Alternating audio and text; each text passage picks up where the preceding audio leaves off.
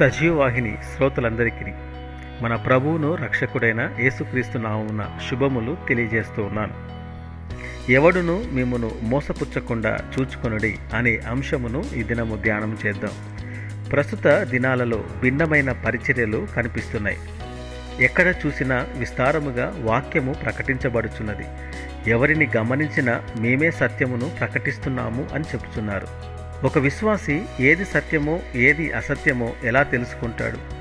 ఒక విశ్వాసి ఎలా మోసగించబడుతున్నాడు ప్రస్తుత పరిస్థితులు గమనిస్తే అనేక మంది యేసుక్రీస్తుని సంపూర్ణముగా తెలుసుకోవాలి యేసుక్రీస్తుతో పరిశుద్ధముగా నడవాలి మరియు యేసుక్రీస్తునకు మహిమకరముగా జీవించాలి అని దేవుని దగ్గరకు రావడం లేదు. అద్భుతాల కొరకు స్వస్థల కొరకు తక్షణ ఆశీర్వాదముల కొరకే వస్తున్నారు. ఆది అపోస్తుల దినములలో సత్యము ప్రకటించబడుటకు సంఘము విస్తరించబడుట కొరకు పరిశుద్ధుల అవసరతలు తీర్చబడుట కొరకు చెర స్థిరాస్తులను అమ్మి అపోస్తులకు ఇస్తే ఈ దినాలలో స్వస్థతల కొరకు అద్భుతాల కొరకు ఇస్తున్నారు. మనలో ఓపిక తగ్గిపోవచ్చున్నది ఏదైనా త్వరగా జరగాలి అని కోరుకుంటున్నాం. విశ్వాసంలో స్థిరముగా ఉండాలి ప్రార్థన జీవితం పెంచుకోవాలి వాక్యము సంపూర్ణంగా తెలుసుకోవాలి అని ప్రయత్నం చేయడం లేదు. ఇన్స్టంట్ కాఫీ వచ్చినట్లు ఏటీఎంలో డబ్బు వచ్చినట్లు ఆత్మీయతలో కూడా త్వరగా కార్యములు జరగాలి త్వరగా ఎదిగిపోవాలని ఆశపడుచున్నాం. మనలో అనేక మంది ఒక సంఘము నుండి మరి ఒక సంఘమునకు మారుతూ స్థిరమైన సహవాసం లేక ఉన్నాం.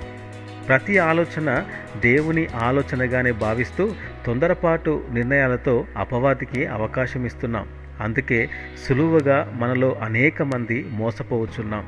అనేకసార్లు నడిపించు ప్రభువా అని ప్రార్థన చేసి పరిగెత్తడానికి ప్రయత్నం చేస్తున్నాం. అందుకే కదా అపవాది మనల్ని మోసగిస్తూనే ఉన్నాడు. యాకోబు పత్రిక ఒకటో అధ్యాయం నాలుగో వచనంలో ఏ విషయములోనైనను కొదువ లేని వారై ఉండునట్లు ఓర్పు తన క్రియను కొనసాగింపనీయుడి అని సెలవిస్తుంది. దేవుడు నడిపిస్తాడు పరిగెత్తించడు. ఓర్పుతో అడుగులు ముందుకు వేద్దాం. ఇటు వాక్యాన్ని దేవుడు దీవించునుగాక. ఆమెను.